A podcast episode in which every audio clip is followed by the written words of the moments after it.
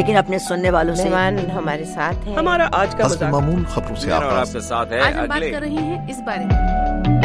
آپ سن رہے ہیں وائس آف امریکہ اردو کا podcast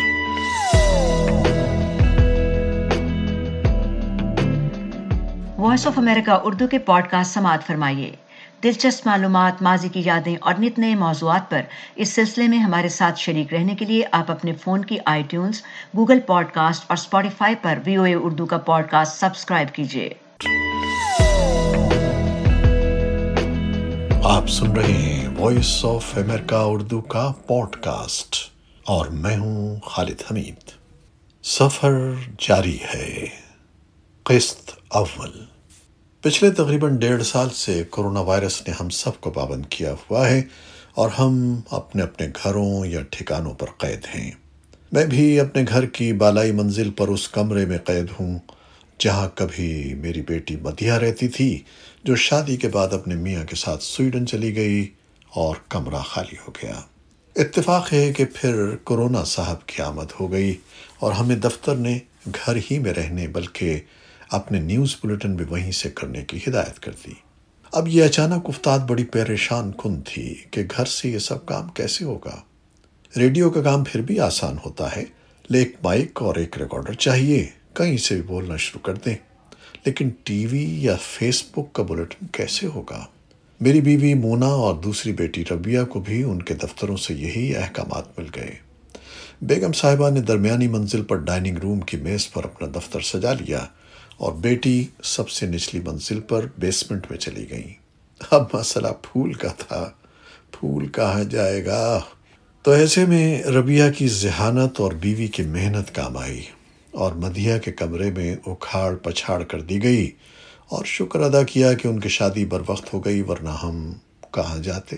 کچھ کیمرے، لائٹس مائکروفون اور دوسرا ریکارڈنگ کا سامان جو ہمارے بیٹے حارث کیلیفورنیا سے گاہے بگاہے بھیجتے رہتے ہیں، کیونکہ وہ وہاں اس فیلڈ میں ہیں۔ اور انہیں میرے اسٹوڈیو بنانے کے دیرینہ شوق کا علم بھی تھا۔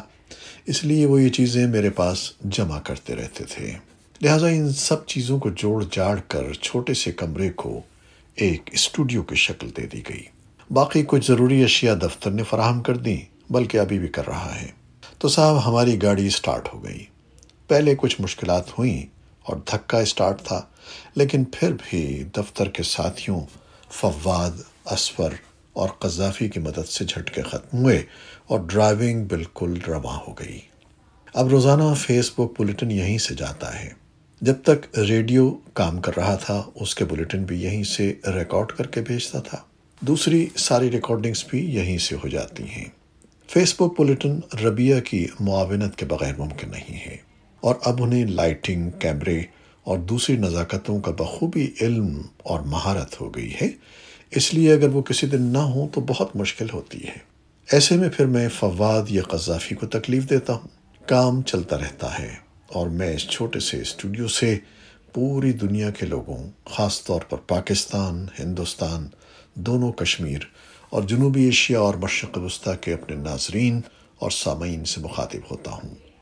لاکھوں لوگ اپنے تبصروں، پسند، ناپسند اور دعاؤں سے نوازتے ہیں اور حیرانی ہوتی ہے کہ ٹیکنالوجی نے ہمیں کہاں سے کہاں پہنچا دیا۔